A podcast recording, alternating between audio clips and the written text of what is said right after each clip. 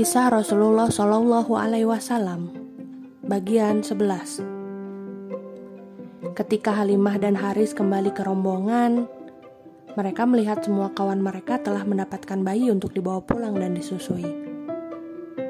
Melihat itu, Halimah berkata kepada suaminya, "Demi Allah, aku tak ingin mereka melihatku pulang tanpa membawa bayi. Demi Allah, aku akan pergi kepada anak yatim itu dan mengambilnya." Tidak salah kalau engkau mau melakukannya.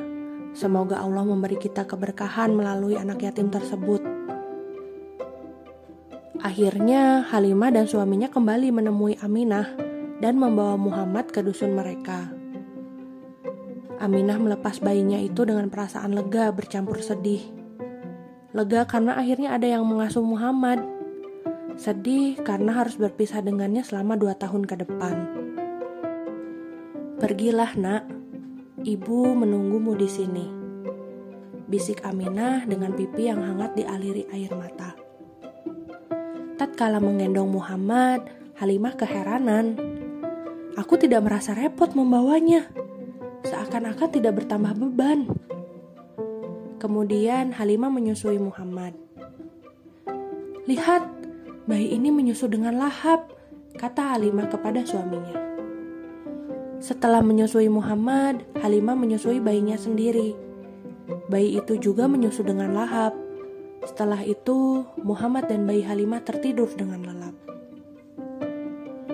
Anak kita tertidur dengan lelap, bisik Halimah kepada suaminya. Padahal sebelumnya kita hampir tidak bisa tidur karena ia rewel sepanjang malam. Malam itu, keduanya bertambah heran karena unta tua mereka ternyata kini menghasilkan susu.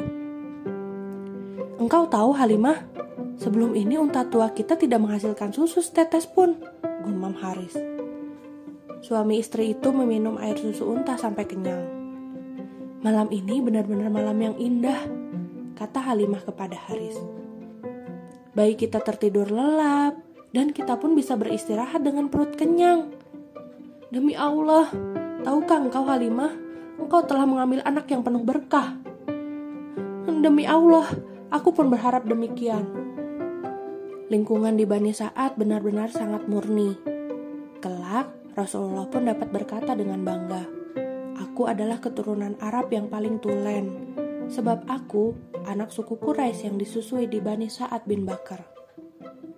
Keberkahan yang dibawa Muhammad kecil tidak berhenti sampai di situ ketika dalam perjalanan kembali ke dusun Bani Sa'ad, terjadi hal yang mengherankan.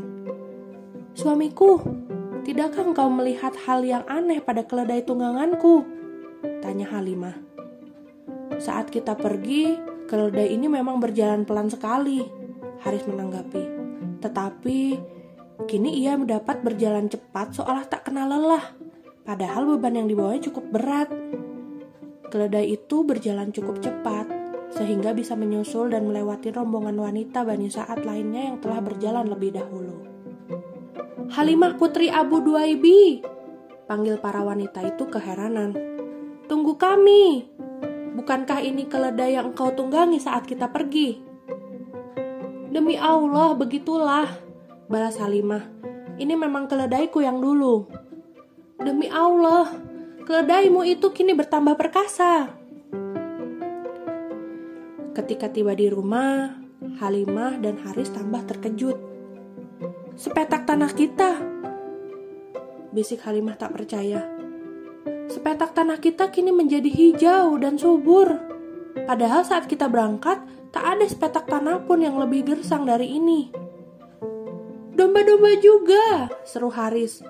Domba-domba kita jadi gemuk dan susunya penuh. Kini kita dapat memerah dan meminum susu mereka setiap hari. Begitulah keberkahan yang mereka terima selama mengasuh Muhammad. Namun, dua tahun pun berlalu. Kini tiba saatnya mengembalikan Muhammad kepada ibunya. Bersambung.